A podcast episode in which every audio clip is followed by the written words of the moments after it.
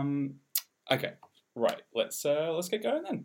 Um, so this is I can't even remember what uh, episode we're on. Episode eight. We're on episode eight of No Gatekeeper, and we have the lovely Ashley Osborne here. Fantastic, lovely photographer. Oh wow! We I'm so excited. we love to see it. That Um, such an intro. well, Do you want to be my new hype man? I all will be. You know, I will be your PR if the dollar is right. Ashley. So okay, you, know, we we'll can work something out on the side. once the recording of this, I can stops. pay you in like tea and like maybe coffee Fantastic. Next time in a plants. you know, Um, so Ashley has been a touring photographer for Bring Me the Horizon, All Time Low, Chvrches. Is that right? Chvrches? No, Paris. Paris. Paris. It's it's the V thing. I fucking wish Chvrches. Am I allowed to swear? Of course you are. Okay, great. Good. I should have asked that. Just Um, immediately dropped the F bomb two minutes into this. all good. Okay. It's all good. It's going to take a lot to offend me, and that wouldn't offend me. Um, and then you've recently done artwork stuff with Selena Gomez, and you've worked with Avril Lavigne, and you're just an all-round general bit of a legend, really.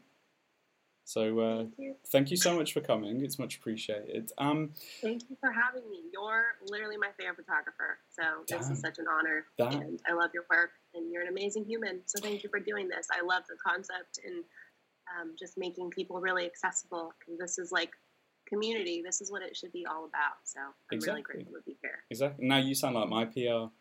This is great. Hey, It's a mutual. you pay me in plans. So Every every time Ashley says something nice about me, um, she buys a plant, so you can see that um, we. we'll just start kind of popping. yeah, yeah, yeah, yeah, exactly. Um, so basically, we first met. We've only met once, and we've met for about forty seconds. No, not even forty seconds. I'd say maybe, maybe about four seconds. Um, where I ran past you. Um, I think I said hello um, in the Coachella pit um, as I was running to the tower at the back. Um, Mhm. So we've never actually met properly, really. We've been in each other's uh, zone, but we haven't we haven't chatted all that much, really. Mm. So uh, this is like a lifetime ago. th- it feels like a lifetime ago. I, I mean, how I long? was so excited to see you. I was like, yes, Just me like in the flesh. in my like black Nike running gear, sweating Yeah. in the fucking desert heat, trying to get to the tower. My my beautiful English and Irish skin cannot deal with uh, that that kind of heat, man. Um, so this is sunset. It was very beautiful. it was Such a good, such a good time. it was a beautiful time. but yeah, um, this is uh, a great experience for me as well because I get to know Ashley as well. So I'm going to ask her a few questions that I personally don't know, and then we'll move on to your questions, um, everybody here. Um, so we've had a few questions on previous episodes where people have talked about moving from their hometown uh, to kind of chase a career in music photography or, or you know the arts in general really um, I've spoke about my experience quite a lot of moving from a place called Birmingham which is in the middle of the UK to uh, to London No, Berlin. she knows Birmingham I'm in there. she knows the. She knows Brumtown. 0121. Come on. Um, and sorry, I, I won't go into that again because there's there's plenty of episodes where I bore people uh, with that story. But Ashley, um, you're originally from Minnesota and you're currently in a very lovely apartment in Los Angeles. Um, so did you was that a, a move to kind of further your career, or was that a, was that a just like get me out of Minnesota moment? Yes and yes. Um, basically, I graduated high school in 2010, Mhm. which is horrendous to say out loud because what is life? Uh, but yeah, I moved to Chicago actually to go to Columbia. Um, my family was not at all amused by the fact that I wanted to work in music. Mhm. Uh, they were really not about it. So I went to Columbia, which is like a private art school in Chicago, and uh, they had like every major I could ever want to do. It was like graphic design, photography, early childhood education. Uh, but I ended up going for marketing communications because I thought I wanted to be a publicist. Okay. Um, and at the time, I was like running my own uh, music magazine and like shooting shows for little blogs and stuff. Um, so yeah, moved to Chicago 2010. Uh, my first Chicago show that I shot was fun at the House of Blues. That's I'll it. never forget it. It was like the first week of school, and um, yeah, I lived in Chicago for about six years, and then I moved out uh, to LA at the beginning of 2017. So it's uh, it's been a real journey. Um, Chicago is like the thing that saved my life, though. Like Mm. moving there and getting out of Minnesota. I ended up dropping out of school like two years in, Wow. uh, just hustling at Starbucks and Yeah. shooting shows. Like I would open Starbucks 4:30 a.m. Oh, Uh, to one. 1 p.m. I would take a nap and then I would go shoot a show like literally pretty much every day. Uh, and that was my life for a couple of years. And then I finally got on the road. So yeah, it was like a really good transitional place for me. I miss it more than anything. Wow. I still feel like that's where I'm going to end up settling down, Chicago, but we'll see. Was, was that like a Yeah. big kind of like cultural difference for you moving from your hometown to Chicago? Was did you grow up in a big city or, or not? Yeah, I grew up just in a suburb of Minneapolis, Mhm. so it wasn't super small. Um, I think it just felt really small because like Minneapolis isn't really like a big market. I Mhm. mean, it wasn't really back in the day, so we wouldn't really get a lot of tours there, Yeah. um, and like a lot of big music like that I wanted to see. Mhm. Um, so it always kind of felt really limiting, especially like I remember being in high school and like seeing all my favorite bands post that they were going on tour and like always missing Minnesota, but always going to Chicago. Yeah. Um, so I think I just like I knew I needed to get out, and I knew that the Minnesota music scene wasn't really strong, at least in the world that I wanted to be in. Like I wanted to be in rock and like pop punk Mm. at the time, Mm. um, and there just wasn't really a lot of that there. So Yeah. I knew Chicago like had all these amazing bands coming out of it, like Real Friends uh, and Fall Out Boy and like Mm. things like that. So it had like this really notorious pop punk world that I so desperately wanted to be involved in. Uh, so that was like why I really wanted to move there it just felt like the most realistic place I could go because I definitely wasn't ready. Was I was I was never gonna live in New York. I'm sorry, I know you live in New York. Not really my place. Um, and I always knew I'd end up in LA, but just the idea just did not at all seem realistic for me yet. Mm, So Chicago was like the middle ground, like it Mm. was the Midwest big city that I Yeah, could go yeah. to. So Yeah. that was kind of how. But you, you felt like you needed a stepping stone before you went to LA, basically. You felt like you needed those years under your Mhm. belt before you moved to, to the, the bigger the bigger city and the bigger scene and stuff like that. and I just really wanted to work with bands. And I Mm. knew that in Chicago I could. In Minnesota, I was doing like street teaming and like working with local rock bands, but um, it just didn't feel. I just wanted more. Like I Mm. just I knew I wanted so much more, and I just felt like that was where I needed to be. It was really scary though. It's interesting that you you chose Chicago seemingly on the basis of that it had a strong scene in, the kind of music that you wanted to work in. Because I've never I've never really heard that before. Because in the UK, it's kind of like um, generally speaking, obviously there's outliers to what I'm about to say, but like generally speaking, if you want to make something of yourself in the arts, you move to London. Like that's just what you do. You like you you get old enough, you save up a bit of money, and you move to London, and you live horribly for years, and then you make a bit of money, and then and then you can finally start doing stuff.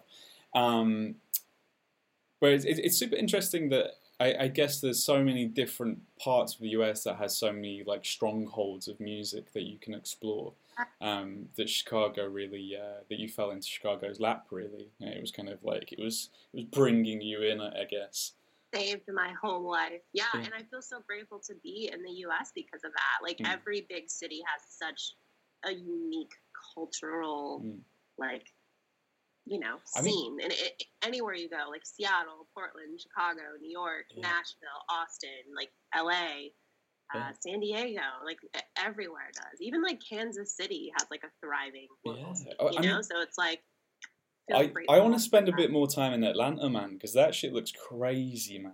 dude and like North Carolina like this the rap and like hip hop scene Yeah. in North Carolina is like fucking thriving, and blowing up. So I, I do feel really grateful to be from the U.S. and I've heard a lot of English photographers talk about that how it just does feel really small sometimes. And a lot of my English friends really want to move to LA and New York. Mm. Australia photographers do. Like I hear a lot of them say the same thing.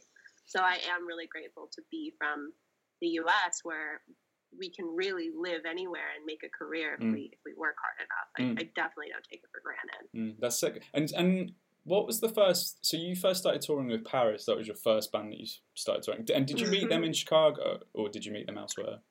No, um, we had a mutual friend that I went uh, to Columbia with, and I met. I started talking to Lynn literally on like Tumblr and Facebook in like 2011. Yeah. Uh, and we just became really good friends. And then um, they had finally gotten their first tour offer for the end of 2013, and they asked me to go with, and I made like five dollars a day and was doing merch Sick. and photo and like tour managing, even though I had Wow. no idea like what that even meant. It was a lot of fake it till you make it, but we, you know, we still talk about that tour all the time, and like it was just such a learning experience, and Mhm. like we were the opening band of five bands, um, Wow. none of which are bands anymore. So it's like it's pretty pretty crazy. Um, but yeah, that was literally like it was just networking. Like Hmm. all I did in Chicago. Uh, I was also running this music magazine, and I was just literally hitting up every artist that came to Chicago. Like, I want to interview you. I want to photograph you for this for my online blog. Mm. Um, and it was networking, and like those artists that I worked with in 2011, 12, 13, like. They're still some of my friends now, and like that's the craziest thing ever. It was literally just reaching out to people, networking, making myself available, doing so many favors just Yeah. because I wanted to work and like Yeah. get my name out there and like really playing the game, Mm.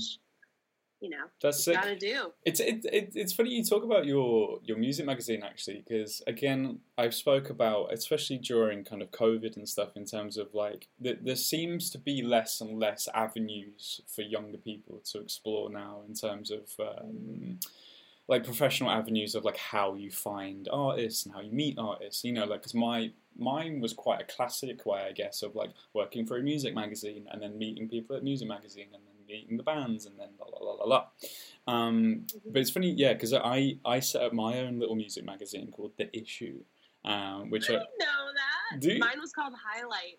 Yeah. maybe maybe we should exchange first editions. Yeah. I'm so down, dude. It was so cool. I like, oh, those are the glory days. It was- I literally was with my friend at a Chili's uh, in Chicago, and we like. Also, The Office is like my favorite show ever. So we were at a Chili's, and we came up with this magazine idea, and I was like, "Let's fucking do it! Like, what have we got to lose?" And that was like what launched my whole career. Like, Yeah. it's insane. It really worked. it's surprising. this It's free thing we surprising what can come about um, that, that, that that can propel you into into a world of things. Because I think if clients can see that you're willing to like bust your ass off to do like a fucking magazine that will sell ten copies, I think it, it kind of shows a lot of worth, really. Um, but yeah, I, I, I won't go into much detail about, about the issue. But yeah, um, so so you went, You have to send it to me. yeah, well, Please Um, do. I'll I'll send you highlight too. yeah, that'd be sick. Um, so you you met uh, Paris, and then and then you've gone on to tour with tons of other bands. Um, but then so most recently you've toured with All Time Low.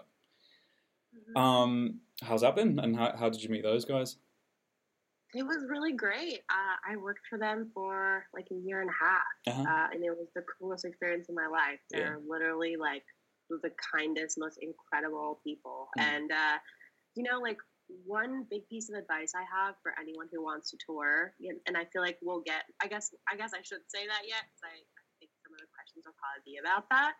Um, but like, it's literally just networking and like Mm. getting on one tour and shooting literally everything for everyone and Mm. making yourself available and like that was literally like I met Bring Me because I was on tour with a band called Chiodos in 2014, uh, and it was an insane job. I was doing merch and shooting, and like it was it was insane. I was doing literally everything. Um, and I had heard that my favorite band at the time was A Day to Remember in Bring Me. Hmm. And at the beginning of 2014, I heard that we had gotten the A Day to Remember Bring Me fall tour, and I was like, let's fucking go. Like, it's on. I will bust my ass this entire year to get there. And then I did. I, I this tour came, and I every single day um, I was kind of naughty, and I would leave merch for like 15 minutes every night to go run and shoot Bring Me. oh. And then I would just send them photos like Mm. every night. I would be like, "Here you go, like shot your set tonight. Here you go, here you go, here you go."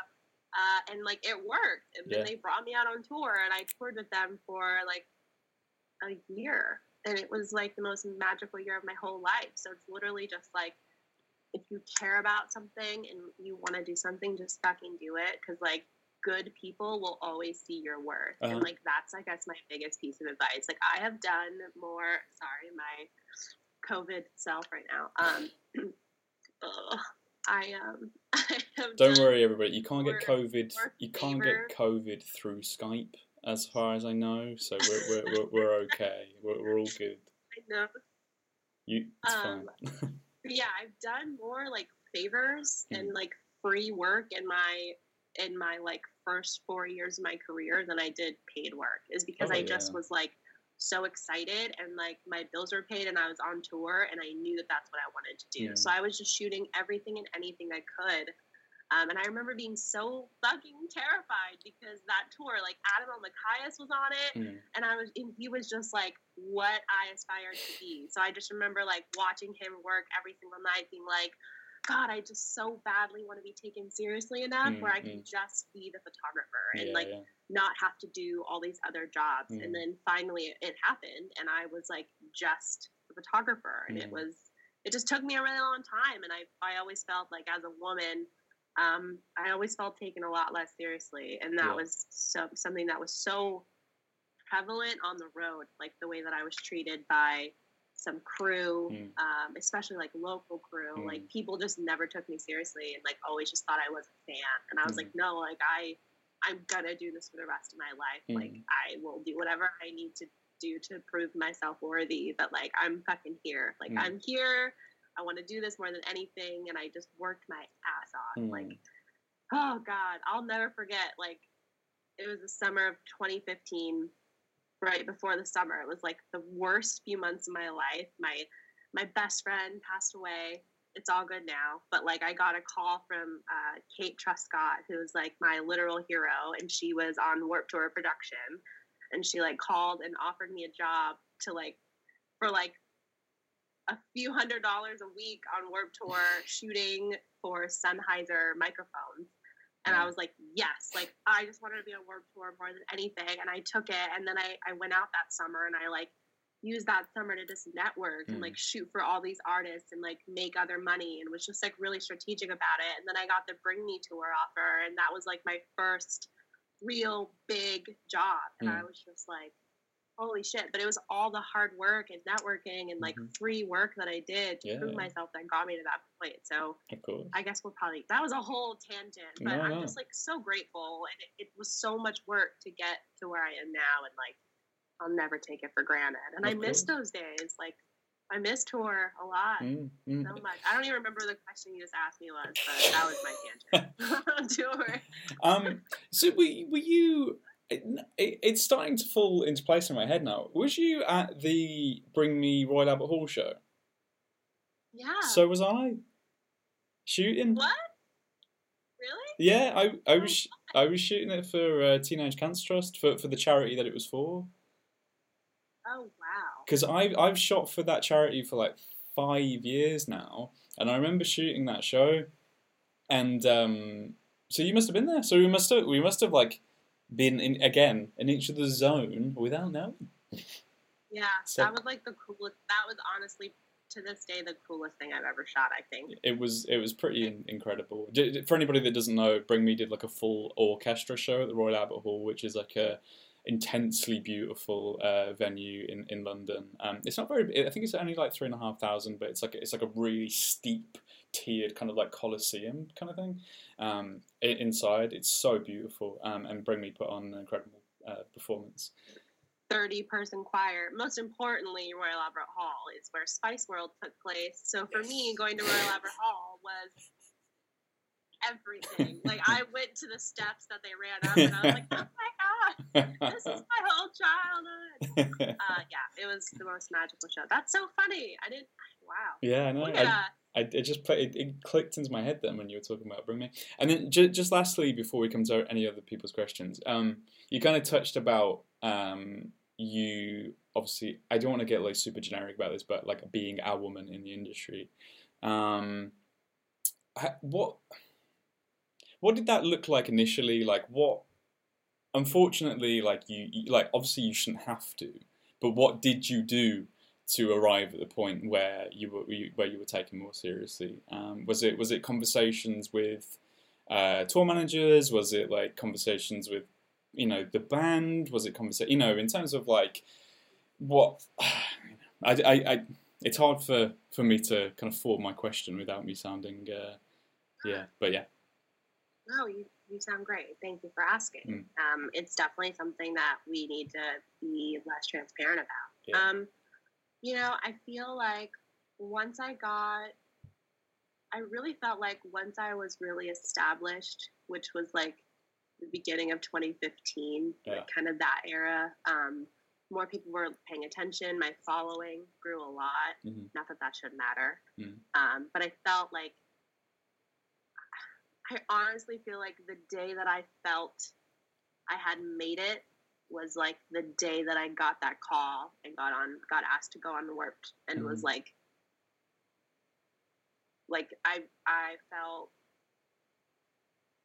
I guess I just kind of felt like I could finally put my guard down because I remember Mm. that summer.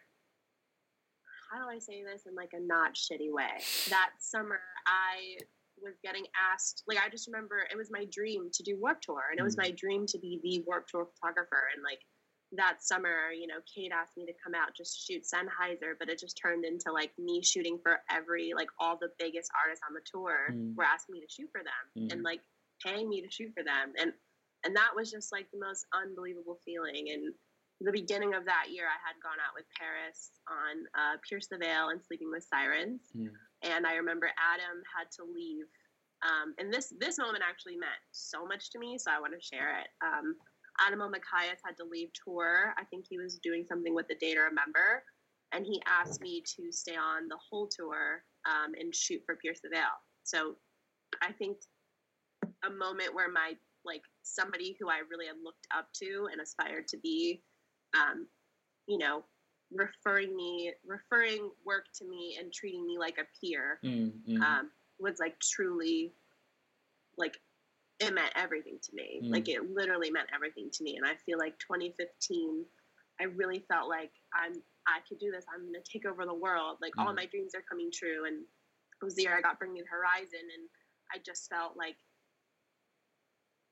really, really proud of myself. Mhm. And I, I remember that so, so particularly, like that feeling of allowing myself to be proud of the work I had done and where I was at because everything leading up to that just felt like I didn't know what I was trying to achieve and I didn't know when I would kind of feel like I could stop killing myself working and I think Yeah. that year was really when I was like okay like I could really do this I I'm making enough money to support myself now Mhm. Um, I don't need to be so afraid anymore. Like I did it. I'm here. Like it can only go up from here. I, that was like the time I acknowledged where I was and like was proud. Was acknowledge my success, which Yeah. I feel like for every creative is really hard. It's Yeah. really hard to say that you're proud of yourself Mhm. and like give yourself the credit you deserve. Like every creative I know really struggles with that. Um, and I've been very open about that. I really struggle with that. Um, Mhm. So yeah, that was that was that was it. Does that answer the question? Yeah, yeah, absolutely. Thank you so much, man. Um, Yeah. So that's been me rambling to Ashley. um, so we'll we'll, we'll, move, about I don't know what. we'll move on to the questions um, that I've got here. Um, so I think Melina hasn't been able to get on. Uh, please shout if you are here, Melina. I don't think you are, unfortunately. I think she said she had bad internet in, in Indonesia, so couldn't get on, unfortunately. Um, but so I'm just going to move down my notes basically. So I'm not going to do this in a particular order. Um, but Katharina, um, if you're there, please shout. Um, if you're not, I'm going to look silly. I think I might look silly. okay. Um, let's. Tajmir? Yeah, you're definitely here. Tajmir's definitely here. I can see your little your little circle. Oh. oh. uh, Oh. uh, Oh. Oh. Okay. I can't hear you at the moment. you, you sa- sound a little bit like R2D2. Um. Yeah, a little bit like yeah, good dance moves actually. Nice man, I Yeah. like it man. trying, Um, trying to break the tension. Yeah, yeah. Um, yeah, can't quite can't quite make out what you're saying at the moment. I mean, maybe um, if we can't hear you in the next kind of ten seconds, I'll read out your question for you. Oh, is that better? No. No. Still, still big R two D two vibes, Yeah, unfortunately. Sorry. Um, Can you call in on your phone instead of TL. oh hello everybody? hello. Okay, is that is that? Can we? I think we can hear you now. Hey, Tajmir. Love a good Star Wars. I heard Star Wars. Hey, I know. Okay, I think I. No, I, I'm I'm gonna read out your, your question for you, Tajmir. Okay, okay sorry. I I apologize. Okay. I apologize. Um, so Tajmir asked you, Ashley, um, is it hard imagining a personal life while on tour, and how do you balance? Her. Can you say that one there was a lot. There's a lot of audio going on. There's a lot going on. Okay, is it hard imagining? Is it hard managing a personal life whilst on tour, and how do you balance? I guess how do you balance your work life uh, whilst you're on tour? Oh, I would love to hear you answer this too, Jordan. Yeah. Um. So I'm not gonna lie, it's really hard. Yeah, it's really hard. Uh, I took a really long break from touring for this reason. Um, I, when I'm on the road, um, at least for the first, you know, few years of touring, it was basically impossible for me to keep a hold of my mental health and really stay in a good headspace because when you're on tour, you're so focused on everyone else and everything else. Um, I don't know if you agree with me or not Oh Um, yeah, yeah, I do. It's it's like this crazy world. And i feel so grateful that i have such amazing friends and family who kind of like pull me out of that world a little bit. And they'll be like hey haven't heard from you in a week. Fucking call me. Like what are you doing? Why aren't you like like what's up?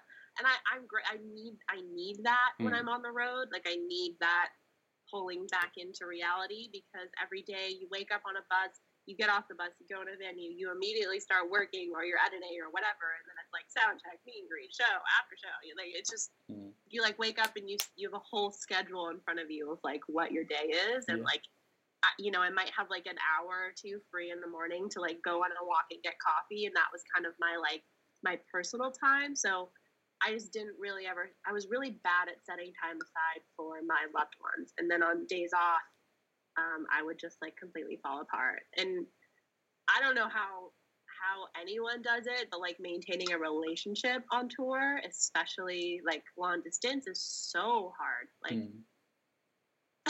it's so hard to um yeah, I mean, I guess my my biggest advice is um you know, tell your friends like I would always like I said be really open with my friends about, you know, I need that grounding. I need you to check in on me. I like I do need you to kind of call me out when you haven't heard from me. Um, and I was really grateful for that. So I Mm. think having people in your life, being transparent with those people, like, you know, being able to let them know when you're maybe not doing okay and you like need to talk um, and just like you know taking time for yourself Uh, my morning walks were really like what kept me sane every day like Mm. even just that like 30 minutes minimum that i would Mm. get alone um, like kept me going and just like finding little pockets of time for yourself like i would always get like i was usually the only vegan on my crew so i would like go out to dinner by myself and like that would be my time or I would just like find like a like I, I would go like work in a park with my computer like by myself Mm. like just finding little pockets of time I think um, really helped me stay grounded and then like at night um, just kind of retreating into my bunk and like texting loved ones and stuff so you definitely can find pockets but really hard really hard balance Yeah, I think I think you, you boundaries I think you touched on an important point there in terms of um, finding alone time. Uh, definitely helped me a lot. I think, um, but we, uh, I think me and you are maybe speaking from a point of view of like a big tour, but I think this kind of scales no matter what size tour you're on. Um, you are constantly around people, like literally twenty four hours a day. Like if you're sleeping on a bus, um, you'll like go to sleep seeing someone as you just before you close your eyes and you'll wake up and you'll see someone straight away so there's like very very minimal time for you to have like time by yourself and like I've definitely retreated to my bunk like hours before people before just to be like within myself. um yeah, I'm same. I was like raised an only child, so like I'm very comfortable in my Same. there we go. So we're, me and Ashley are probably very comfortable in our own company, basically, and I, I find finding that time really important for me. Um, again, kind of mirroring what Ashley said again, like I'm vegan as well, so like I would like make a thing of like finding the sickest coffee place, the sickest vegan place in the city that I'm in, and then like ask. There's like Yes. I've got like a WhatsApp group with like a couple of the guys like who aren't vegan but they're like interested and they like coffee. So I'll be like, yo, like I'm going here, like don't feel like you have to, but I'm going anyway. So you know. Um, but when they don't, like it, it it's great because you just you just have that time to yourself. Um, so I think definitely finding time alone is great. Um, yeah, in terms of maintaining relationships on tour, it's definitely hard. Um, I famously didn't do very well of it between 2018 and and 19 um because you i mean My whole life. you, you you're like you're away like so from 20, uh, january 2019 to december 2019 i think i was home for about three weeks. So i mean if you if you're trying to like maintain any kind of relationship um there has my yeah i'm talking a kind of like a, a boyfriend girlfriend kind of thing. Um if you're trying to maintain that where like you've started out seeing each other all the time and then you kind of then you're on tour and you see each other for like three weeks a year it's going to be really difficult. And i think it maybe like takes a conversation at the beginning of the tour and being like yo like this is the crack. Like are like you have to ask yourself the questions like are you willing to potentially sacrifice it? Um, are you willing to work really hard to maintain it because it is it is hard work like you know I, i'm not going to be like all fucking hugh grant about it you know it is very like it is hard work to maintain um, a relationship on tour. Um, but yeah I, you, you can make it work you can find the time to do it um, but yeah i think just looking after yourself's good um, eating good food i put on so much weight in america like i was saying at the front of this i spent four months in america last year and holy shit i weighed so i i weighed myself in la for coachella which was in what like march Weighed myself. for- Wait a minute. No, not for Coachella, at Coachella. I weighed myself, I and I was like, okay, th- this is fine, this is okay. And then I stayed at the same hotel in LA again, like eight months later, after two US tours, and I was like, oh my fucking god, I've put on so much weight. This is insane. Sorry, man. Um, Because America has the best food. Mate, I, I, I was I was getting like twenty dollar Ubers from Portland Center out to like a little bit of Some suburb, vegan spot. some vegan spot in the middle of fucking nowhere to get like a mac and cheese burrito at like Yeah. 12, 12 p.m. And I was just I was like, Same, oh, yeah. I wonder how I got so overweight. Oh, I, d- I wonder what that was. Um, Mm. but yeah, so basically, eat good food, talk to people, and find alone time. I think is uh, is a good vibe. Yeah. I will also add, I was really lucky because, like, again, you know, this is kind of like a privileged, bigger tour pro that I, that you get. But like, as the only woman who's on tour, I'm like living with the band on the bus. Yeah. Um, but then usually on days off, I always get my own room, Mm. which is so sick Mm. because all the crew has to share a room, Mm, but I don't because I'm the only girl. yeah, very so sick. that's like the one thing about being a woman. Like when you're the only girl, I would always get my own hotel room on a day off, and I would just like basically die for the day. Yeah. So that's Yeah, man. it's the one pro, the Yeah. one thing. All, all the women listening, this is what you can strive. You can strive for your own room. You can ask for this. You- I asked for that. you can- I would be like, I am not sharing Yeah. a room. Write Yeah. write it this small at the bottom of your contract, and so that they can't see it, and then uh, Sneak it in. sneak it in there. Basically, yeah. Um, yeah. No, but you should be able to ask for that. Of course you should. Yeah. Yeah. I, I'm, if it's a bigger tour, that should just be like a given for any woman who doesn't know that. Because I didn't know that for a long time. a woman or a high maintenance man like myself that likes his own space. Yeah. Um, Yeah. With a girlfriend that lives in Australia, so I have to call her at like fucking 4 a.m. just for a 20 minute conversation. So, Oh um, God. shout outs to uh, Rooms by Yourself. Um, so, we'll, we'll, we'll move on to um, Oh man, I do I do this at least once an episode where I don't know how to pronounce someone's name, and I generally look mad. Um, and this one is uh, American sounding, um, but it, I've never seen it in England before, so it, I could pronounce it Sadie. I could pronounce it Cade. Um, I think it's Sadie. What? Sadie Werner? No? Kate, Kate. I mean, it, do we. No. Oh, we don't have them either. What's going on, man? Uh, okay. Um, is Everyone bail. no, not uh, okay. Christine, let's go. Let's do Christine. Cody and Olivia are just like, you can ask that question anytime now, guys. Hang it out. Man. right, Christine uh, Ortiz. Hello. Hello. Hello. Yeah, uh, it's Christine with a lovely soft voice. Thank you. It's like it's like you're talking through a feather. I wish we could see you, but it's okay. It's okay. We like your cherry blossom. It's cool. Yeah. Um. Yeah. So go, go ahead, do Christine. So my question is, how do you ultimately go on tour with an artist? Good question. Yes. Do, do you want me Um, to start on this one, Ashley, so you can you can breathe for a sec? Yeah. I'm having a hard time breathing as it is, so yeah. okay. Um, so I'll I'll speak specifically about the seventy five because I guess that's how the majority of people know me on here. Um, true. I don't know this. Oh wow. Okay. So in about twenty, so I moved to London in twenty thirteen, so seven years ago, and uh, very quickly after I moved there, so I'd say probably like early twenty fourteen, I met a band called Wolf Alice on a, on a shoot for the NME. Was it for the NME? I think it was for the NME. Um, at the time, there was like a little group of bands like doing like big things in the indie scene there. So there was like Wolf Alice, Swim Deep, uh, Peace, and things like that. We're, we're, we're doing lots of bits and bobs. Anyway, long story short, I ended up working with Wolf Alice. Um, and I did my first ever tour, like proper tour with Wolf Alice. Um, I didn't know that either. yeah, I'm I learning so much. I did. I actually did a tour video, uh, which I found on a hard drive the other day, which is because I am not a videographer by any stretch of the imagination. I am. I I think I could be a good. I think I could be a good director, but I couldn't. Yeah. I can't. The, I can't be a cameraman. I'm I'm shit basically. Um, Love it.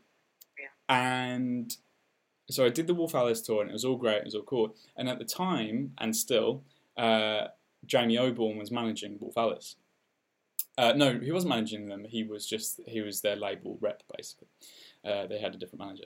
So Jamie Oborn, who obviously now uh, manages the 1975 and head of Dirty Hit. Um, basically, I, I stopped working with Wolf Alice after 2015, um, and then I didn't speak to Jamie Oborn for like three years, three and a half years. Not for like not not because of anything bad or anything, just because of just work and you know forgetting to message each other or whatever. And then out of the blue, I had made a decision in 2018 that I was not going to tour anymore. I don't like touring. I'm going to be an advertising photographer. So in 2018, I did loads of advertising shoots and it was great. And I met a producer there who I get on very money what exactly? I met yeah, it was good. It was good, man. I was like, I was like, oh my god, I've made the same in a day than I did like two weeks on tour. This is fucking crazy. yeah. um, not as fun, I, I will hasten to add, but um, yeah. Anyway, um, so a producer that I knew through the advertising world basically got in touch with me, and she was like, "Oh, this is a bit more up your alley, actually, of your old world. Um, we're doing." A band that we're working with needs a stills photographer on a music video. Um, I can't tell you the band name until you say yeah. She was like, I know you'll like them, so uh, I advise you say yeah. I was like, fuck, well. I love those emails. Where Yeah. Like, I don't know I was like, I what guess, I'm signing up for. I guess I have Okay. no choice uh, to say yeah other than say yeah. But I, I was actually doing a commercial shoot in uh, Dortmund, Germany, um, and I had to, in order to get to the shoot on time, I had to get the the earliest flight out of Dortmund um, into London, and then in a, in a taxi straight to the shoot. Um, so a lot of logistical nightmares, and then um, yeah. So basically, I rewind slightly. I said yes to the shoot, and it was the 1975. Um, it was the "It's Not Living" video. Insane, great. I mean, like I didn't like. I didn't. I mean, I'm gonna hold my hands up here. I I wasn't like a fan of the band. Like I knew them. Like I knew the band. Like I knew what they were about. I knew their crack. Uh, Obviously, like Matty is like a bit of a is a thing within himself. So I I knew what it was all about. Um, so I was excited. It was great. Uh, I got the early flight. I arrived, and then I don't know anybody on set. Like the set is fucking huge. Like the set's like Mhm. 80 crew. It is like fucking massive crew. And I don't meet the band or anything for a while. I see the producer that I know. We're chatting, la la la, and then the day starts. Um, and I'm shooting and shooting, and then I get a. I'm shooting Matty in this like little uh, alleyway bit, and um, as soon as that that shot's done, um, Jamie Oborn kind of like appears from the dressing room, and he's like, "Oh my god!" And I was like, "Oh, hey man!" And he was like, "It's been like four fucking years. I can't believe that you're here." He was like, "He was like, what are you doing here?" And I was like, "I was like, oh, I'm shooting for you, I guess." I was like, "I'm shooting for." You know the, the stills for this uh, this music video. Again, long story short, this was a two day video. At the end of the second day, he kind of put, he said to me, he said, uh, "I'm sure this sh- sends shivers up your spine." Actually, uh, the, so the band's manager said, uh, "Can I just have a word with you outside for a second? And I was like, "Oh fuck!" I was like, "What have I done?" What did I fucking do? Yeah. I was like, "What have I done? What have I said? Have I offended?" Inspired. Yeah, I was like, Yeah. "Oh, I'm going to be asked to leave the set. But those conversations are oh they always feel like they're gonna be bad and they're always great. They're always good. And then so Jamie, Jamie pulled me aside and was like, "Yo, um, we've really loved what you've been doing over the last couple of days. Um, do you tour with bands anymore?" Now I knew that Jamie was like, uh, like at Oh. I knew Jamie was at Dirty Hit, so like obviously there's like a big roster of bands at Dirty Hit, so I thought he was going to ask me to, you know, maybe work with one of, one of the other bands on the label or whatever.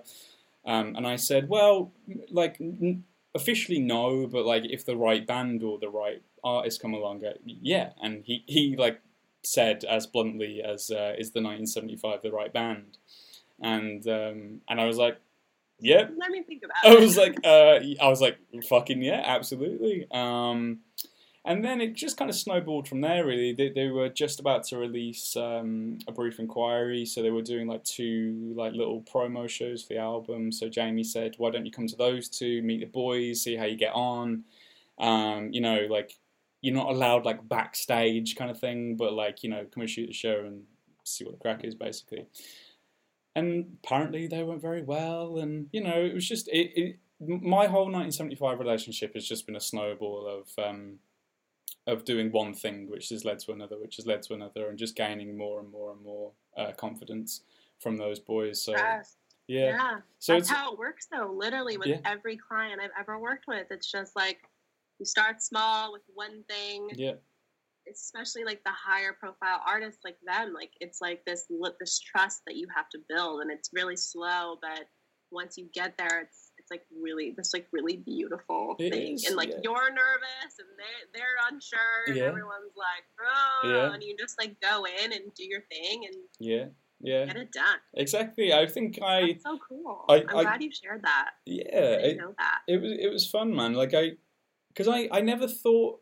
that I would like a, a world tour is something that had always had always evaded me. Like I'd never done the world tour, and I was like, man, like I really want to do the world tour thing. And um, I remember coming to the end of the UK tour, and there'd been no conversation about doing the US tour, which was coming up a couple of weeks later. And I remember on the last day of the tour, the drummer George was like, we were all sitting in the back lounge. There was about eight of us, and we we're all chatting. And I'm pretty quiet on tour, so I'm kind of just like taking it in. I'm not. I'm not like. I'm not like part of the conversation really. And the conversation kind of dies down. And George kind of turns to me and he says, um, "So are you coming to the US with us?" And I was like, um. I mean, I want to, but I don't know. And he was like, "Yeah, man." He, he was like, "Yeah, you should." And then, like, I think once George said it, Matty was like, "Yeah, man, yeah, yeah, you should." And then, like, everybody kind of like chimed in, um, and it's just it's just snowballed from there, really. Which then basically, it started out from me meeting them in November, and then I toured with them until literally February this year. so it's just like it's, it's been fucking crazy. I haven't really stopped. Um, but yeah, um, I've f- fucking completely forgot what the question was. How do you ultimately get on tour with an artist?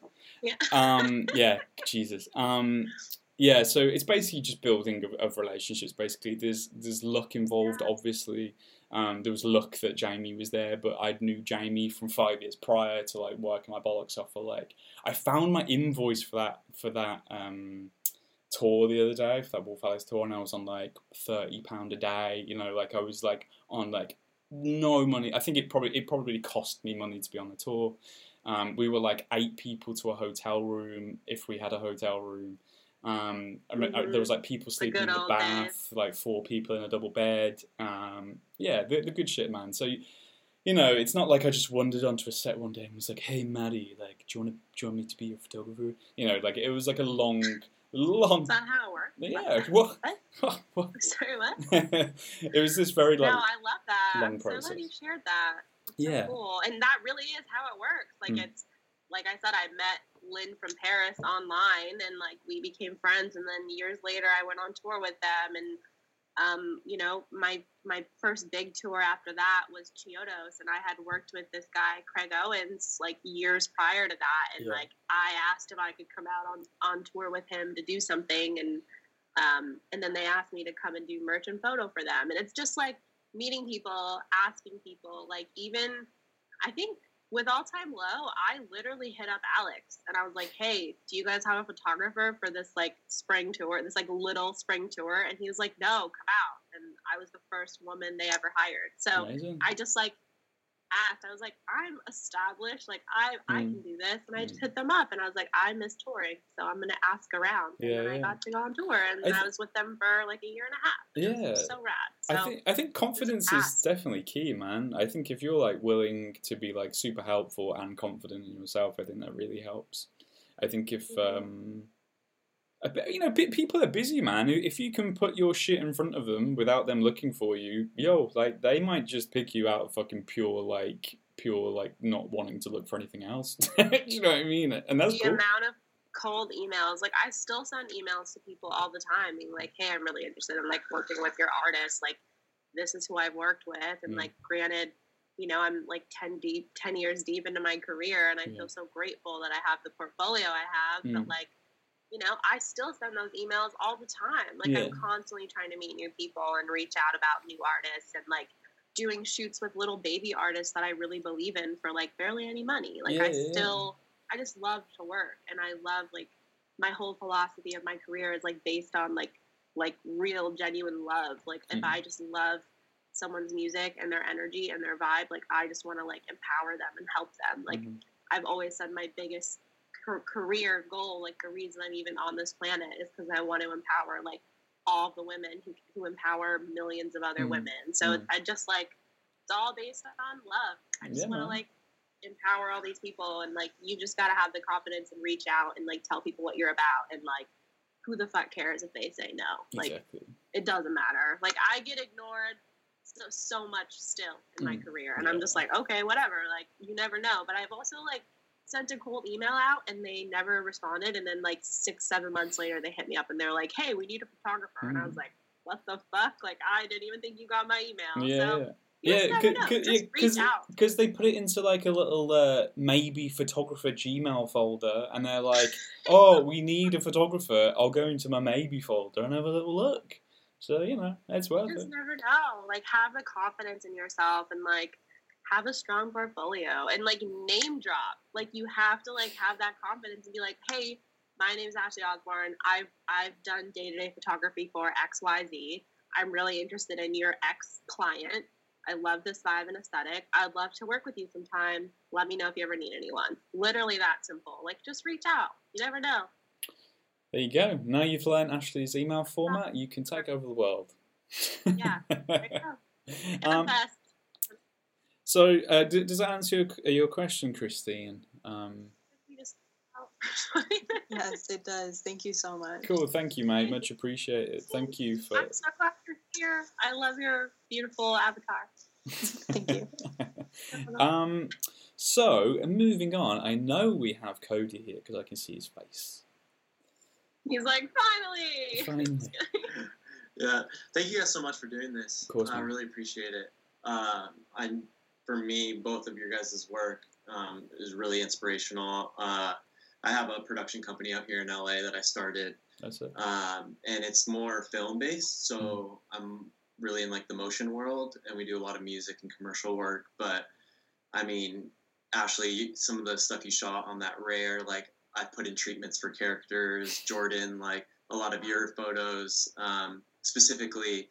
There's one of like a guy and a girl running into uh, Oh, yeah. one of the theaters, and Yeah. it's like I put that in a treatment, based a whole like music video around Oh, that. shit. So it's Wow. like Was it was Um, it was it like um was it like here's the treatment uh don't do that see that photo don't do that do the opposite of that But it was more so just like those characters and like Sure. the story of like where were they before Yeah. coming. And you That's know, cool, it's just man. like I'm so inspired by photographers because you guys catch these moments Yeah. that tell this whole story and you, makes you wonder. Versus like film, a lot of times we're spelling it all out for you more or less. sure sure sure Um, Yeah, but you have a superpower because we both just said that we can't do any video. So.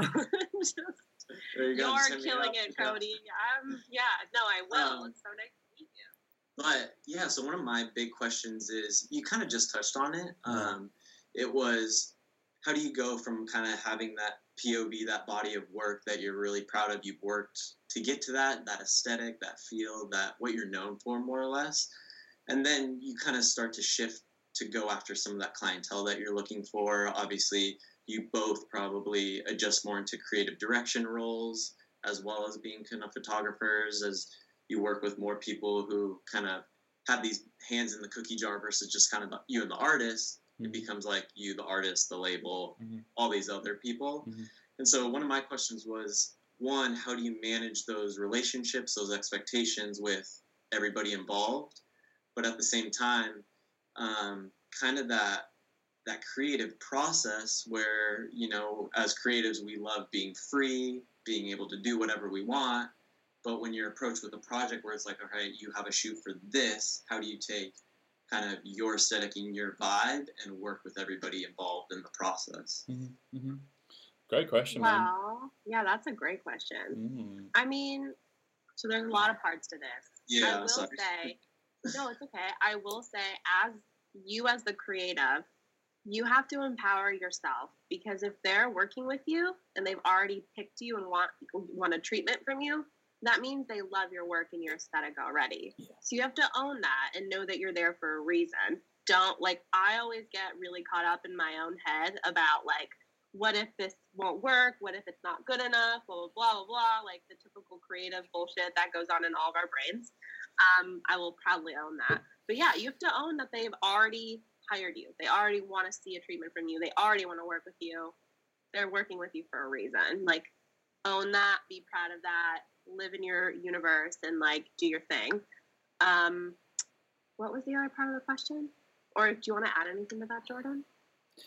Yeah, I mean, to be honest with you, I was going to say exactly the same thing. I think me and Ashley are in a fortunate position now that we will get hired because of what we do. We don't get hired, you know, like, no one's going to hire me and be like, yo, can you shoot like Ashley for me? And then no one's going to hire Ashley and say, yo, Yeah. can you shoot like Jordan for me? Because they would just, they would just hire, the, the they would go straight to the source, you know what I mean?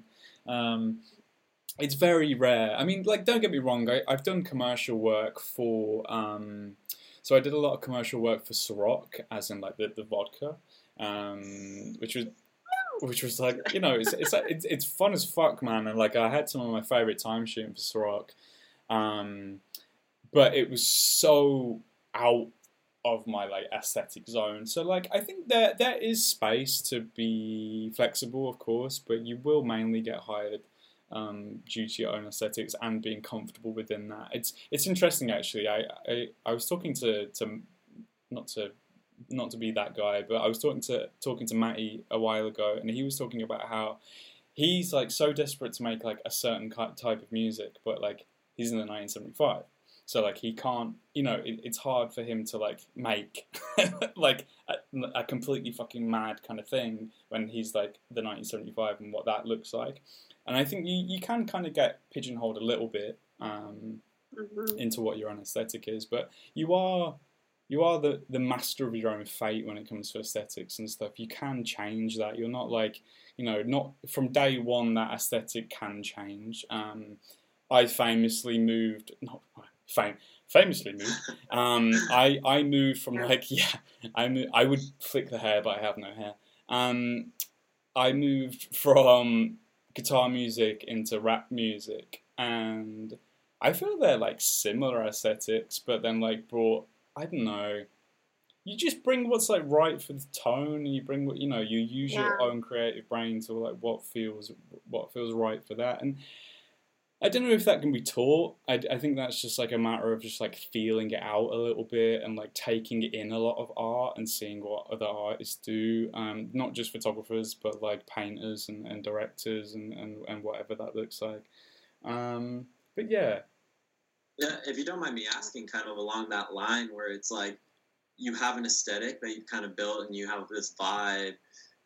How does that shift over time to where it's like, where are you finding that and drawing that inspiration from and kind of massaging that muscle so you don't feel stuck? You don't Mm. feel like, all Mm. right, this is what I do, I'm going to go do it. Mm. Um, and you kind of, you constantly inspired, I guess. mm, mm, mm. Um, Well, Yeah. I guess so. I guess the 1975 was was was an odd one because I think prior to to me joining, there there was obviously like a very heavy aesthetic going on, but they were moving into a new era. And the great thing about the 75 is is that there's um a really there's there's always like a big cut off between projects of what the aesthetic looks like. So it's like you you can adapt to that and feel how it looks like and edit in that kind of way. And it's- it's like you said, there's such um there's so many people involved now.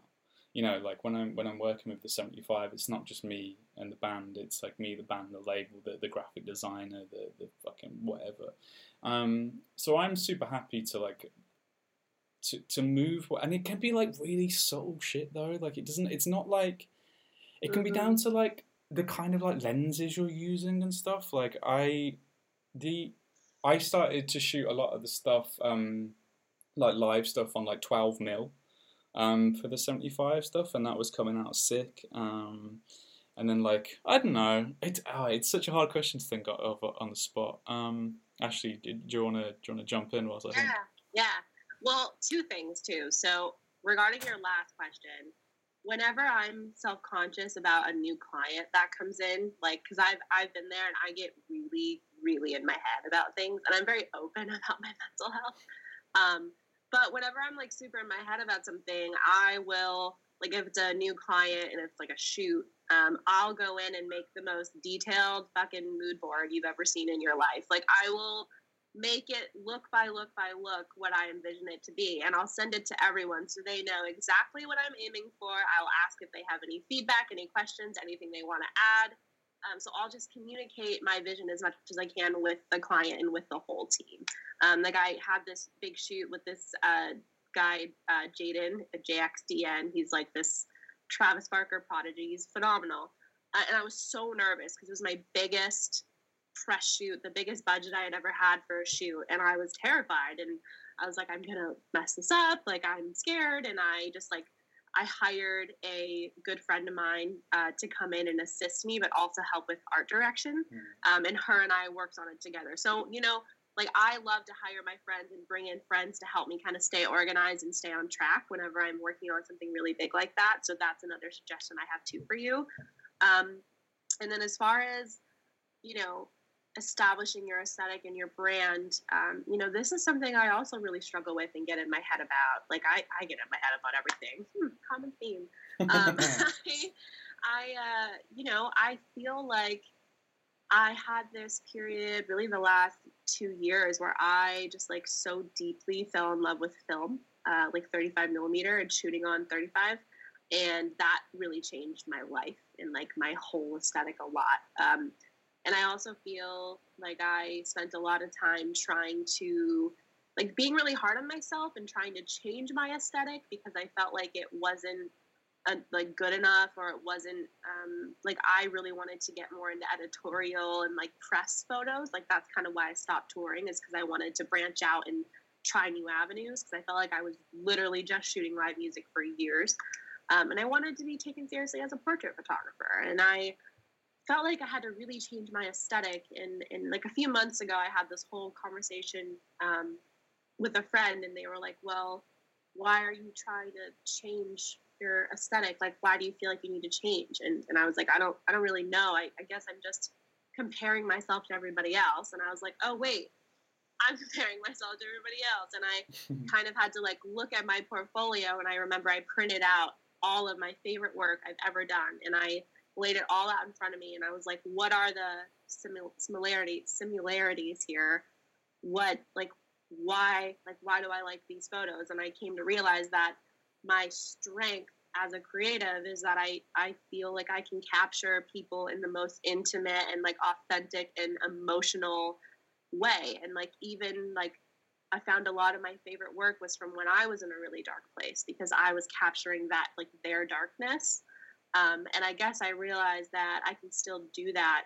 Um, but these days it just like looks a little different because I'm in it. I'm in a different headspace. So kind of like printing out my work, looking at my work from a different perspective, realizing and really thinking about what my strengths are as a creative really helped me a lot. And it made me realize like there are actually strengths in my strengths and like I I do my style better than anyone else does because it's Mm. my own and like kind of owning that, but like looking at my work from a different perspective. Does Mm. that make sense? I feel like I'm just Mm, mm. on a whole tangent, No, but that's great. it was- yeah, thank you. it's important to just like lay out all your work and like look at it from a new perspective. Like I never get my work printed. So to like physically see my work in front of me on paper was like really life changing. Mhm. So like, you know, maybe take screen grabs from some of your favorite video pieces and like lay them out in front of you and like really look at your work in a new perspective in a physical format and like have a have a reappreciation like find that reappreciation for your art because it's really hard especially in 2020 when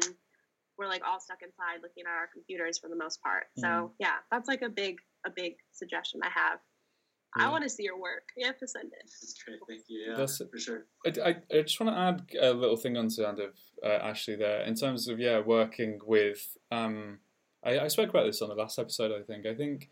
I think identifying your weaknesses and then hiring people that will help you in those areas is really important. I think there's a, I think there's an unfortunate poison that people think that you need to be fucking brilliant at everything. And I mean, and I mean, like, and I'm talking photography specifically. So I'm talking like, you need to be the best live music photographer, the best portrait, the best uh, like light tech, the best like, you know, like all this mad shit, right? Now the biggest shoots, the biggest shoots that I've done, right, and the, the the most money that I've got paid, I've walked onto a shoot and done the minimal amount of work because people understand that actually, if you can hire specifically and let people get on with their jobs, it all comes together so much nicer rather than one person trying to do a million jobs. So, like, when I've had a lighting tech, a computer tech, um, fucking art styling, styling, you know, all that kind of stuff, it just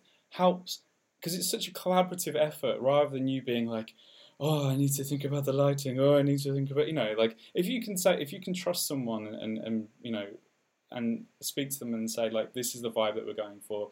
I need it to look like this and they can do it for you. I think that's a really kind of special relationship to have with people um, i think collaborative efforts. I mean i'm sure you know working in production that obviously that's the case. Um, maybe i'm speaking more generally to, to other photographers. Um, but yeah, I think I think working with other people helps massively. Assisting, man, fucking assisting, like assi- and seeing how people work just seeing how they operate is, is really interesting. I assisted for quite a while uh, at the beginning of my career, and it just you know how to do or not to do things is, is really important. You know, um, so yeah, man. I, I does that answer your question, dude? Oh, that's great. That's all great. I just went much. on such a Yeah, I know, man. We just talked for fucking Any ages. other questions, Cody? You've been hanging for so long. If there's anything else that comes to mind, I know we have to end soon, but Yeah, I that, love- I no, love that's your all question. great. And I just, Yeah, I mean, I could talk for hours about just the creative and the creative process, and you know, we all could, especially now because we can't actually go do a lot of those things. Mm, But mm, uh, mm. thank you so much for your time. Of course, man. Yeah, Please, yeah. Thank uh, reach out and send me. I would really love to see your portfolio, especially if you're in LA. I've always got clients that we need video for, so please Yeah, send it over. sure. So- Look, see, I'm look at here. look like, at this LA networking. Watching, like Yeah. for anyone watching too, like I'm, I love looking at portfolios and giving feedback. Like my emails on my website, on my Instagram bio. Like I'm always happy to look at portfolios and help however I can. So hit me up. There you go. Thank you. Um, thanks so much, Cody. So we've got one question left. Um, who is the lovely Olivia, um, who actually Olivia! who, who joined first, and I've asked last. I know. I'm so sorry. I've I've seen your little your little blue tinge of video in my top right hand corner the whole time. You know, it's literally been in my head since I saw your room. I'm blue.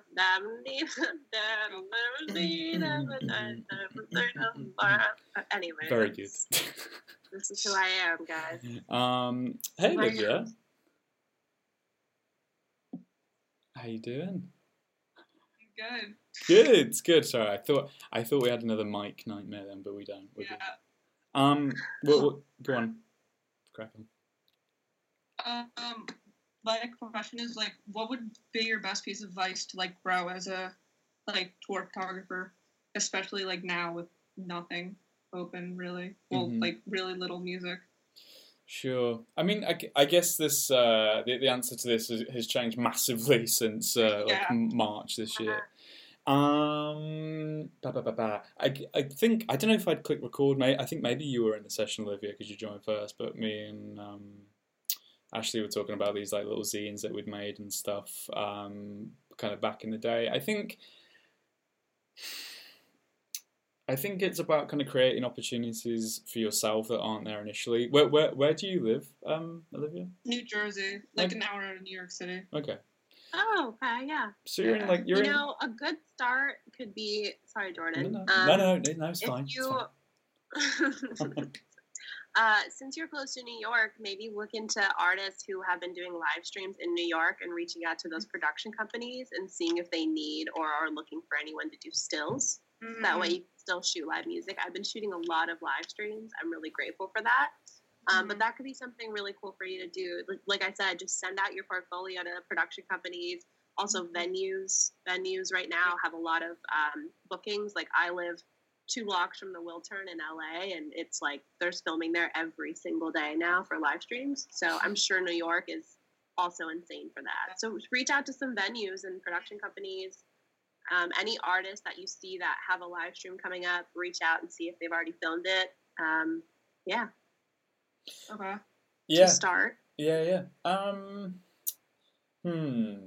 Let me. I'm just gonna. I'm gonna. I'm gonna read your question again. I'm gonna try and get it into my head. Um, yeah. I guess. Are, are you just like? Are you just starting out? I'm I'm only 14, so I'm like haven't really had that much. Damn. Four, Oh, I just got on a magazine, like a small magazine. 14. That is sick, man. I I shot my yeah, your first whole show. life ahead of you. I shot my first show when I was 13, so you know it's all good. Um, yo, okay, I'm gonna speak from your perspective then. When I was 14, I was harassing bands on MySpace um, to photograph their shows. Um, so I used to be, I you know, not not as much anymore. I used to be super into like um, East and West Coast punk, and these bands would come over to the UK and they'd play to like I don't know 250 people, um, and I would just I'd just be in you know your version of like the DMs and just being like, yo. I want to shoot your show, like you know, because they're probably not going to have anybody there to shoot it, or they don't have the budget to do it. Um, so yeah, I it was a lot of like pestering. I think it's interesting. It, Ashley mentioned this earlier. The worst possible thing that someone can say is no, and Yeah. like in our in our world, I mean, again, I'm sure there's outliers to what I'm about to say. In our world, no one's gonna die, right? No one's gonna die if a shoot goes bad or someone says no. You know, it's not it's not that deep. at the end of the day. And I know that's difficult when, like, as an artist, maybe it feels personal that people say no because of your work or whatever. Um, but yeah, the, literally the worst thing that can happen is them saying no. Um, and maybe maybe having to think during this downtime because obviously I'm speaking more kind of uh, in the long term, but maybe have a think about what your projections are. Have a think about like what you actually want to achieve, like, and then because you, you will you will kind of find yourself naturally put things in place um, to achieve them. You know, so for example. Um, I really wanted to do a lot more work in like rap music over in the UK. So when I was shooting a lot of guitar music from like 2013 to 2016, I started to do exactly what I was doing like 10 years prior is I was in the rappers DMs harassing them being like yo can I get a photo pass to to this can I get you know la la la so you start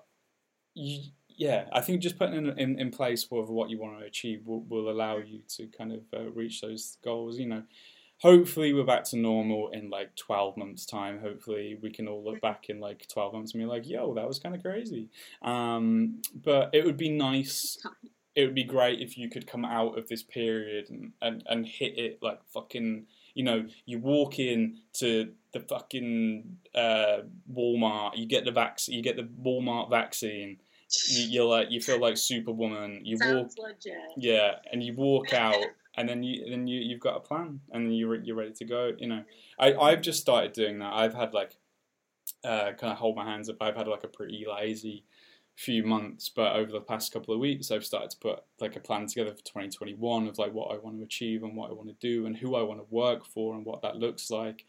Um, and even that's exciting, man, within itself. Like, obviously, you've got school and stuff at the moment, which will take up a lot of your time. But I think, like, finding clients that you want to work for is exciting. Um, you know, I'm like, you're 14, you're a lot cooler than I am. You're going to know, like, fucking loads of cool shit that's happening that me and Ashley will have no idea about because we're old. And, Sure. like, we're, we're like, lit, yeah, we're like olds now, so we, we don't get it. We, we like listen to the Eagles and shit. Um, so yeah, I think be confident in your youthfulness. This sounds mad cheesy, but like be confident in your youth, basically, um, and and make a plan for unfortunately next year, but but make a plan for next year, man. Um, yeah, I, that was so fucking long. I'm so sorry, Ashley. I want to chime in. Olivia. Yeah. I'm. I wish that I was 14 again.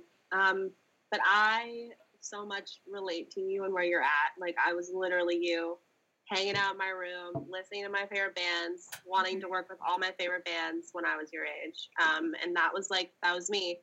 Um, I'm going to come at this from a artsy perspective, but I I recommend like an arts and crafts day where you like my favorite thing in the world is making a vision board. So like I I'm just very into like visualization and manifesting literally anything you want. So like I would take a day where you um, sit down on your floor and like cut up magazines and just like make a vision board of like what you want to do and what you see and like literally put it somewhere where you look at it every single day. Because i have mine sitting right next to my bed and i see it every day.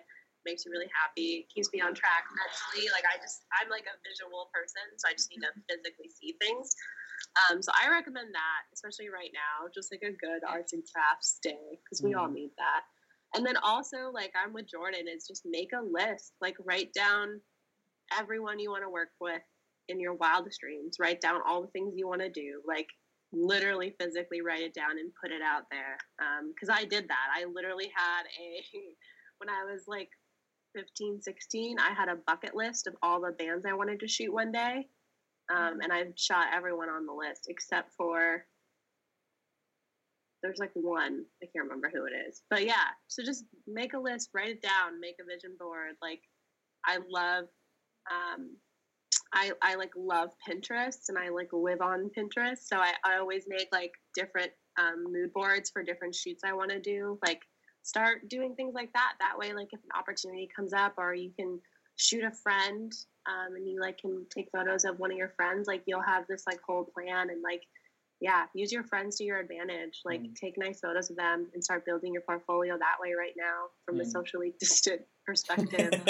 um, and also like document your life right now. And Mm. like I've been doing so much personal work just like around the house, um, documenting my experiences through this very difficult time um, and what that's been like for me on the good days and the bad days. So like you know, just make art all the time, take pictures all the time, take your camera everywhere you go. Like I was so bad at that for so long, and like now I have, I finally bought my little dream little point and shoot film camera, and I take it with me everywhere I go now. So just always make art. It doesn't matter like what's going on right now in the world, but like make art for you, make a plan, visualize, make a vision board. I promise it'll change your life. That's like my very artsy perspective on it, but that's what I recommend right now. And yeah, everything Jordan said too. Just reach out. I think uh, ju- just to slightly add on, and because it kind of crosses over from what Cody was saying, um, you're at a point where you can like build your aesthetic from like ground zero, man.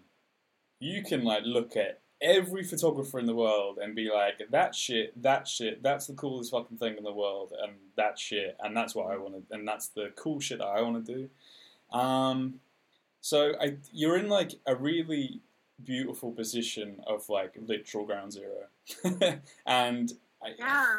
it's hard. Rip photos out of magazines. Yeah, man. Just I don't know. Like, I th- I, I was talking to um, I was talking to Louis Brown uh, two episodes ago, and he was like, "I can't believe you've got Ashley Osborn on No Gatekeeper. I used to have all her photos on my wall, and like I used to really look up to That's so Ashley." And like this, I think this is what we're talking about, man. I think if you can surround yourself with cool shit and and what you're inspired, and I'm not just talking photos, man. I'm talking everything, man. I'm talking like I, mm-hmm. I was kind of joking with Ashley before everybody arrived. I've completed 20 plus woo, uh, PlayStation games uh, over this year because work's been slow and lockdowns, etc., etc. But yo, I find fucking I find games fascinating, man. I find like the art of games fascinating. I find everything about them fascinating, and uh, that will carry on into my work, man. It doesn't have to be just just just uh, just stills. It can be everything, man.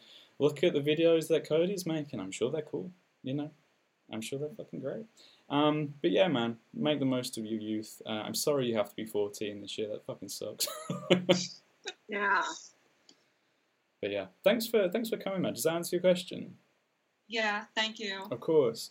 Um, Yeah. One one last thing I'm going to do actually is I'm gonna I'm actually going to read out Melina's question who couldn't make it because of her internet connection. If that's okay. Um, Okay. it's a it's a it's a pretty quick um, little little. It's pretty like it's a technical question, so I can uh, yeah. Um, how would so this is from Melina. How would you maintain the consistency of editing whilst you're on tour, um, and you when you've got uh, limited hours to edit? Easy one. Go on. I don't know if you do this too. Lightroom is my life Yep. and staying really organized. Yep. And whenever I'm on tour, I use the same set of presets. Yep. And it makes editing. I can get all my photos done in the night within an hour after the show. Yeah. So Lightroom. I, you know what? Matty Vogel actually did a great blog about this, Okay. where he did his whole workflow. So Oh. go to Matty's website because that blog ruled, and I literally do the same thing as Matty. We have Check the out. same way of organizing our lives.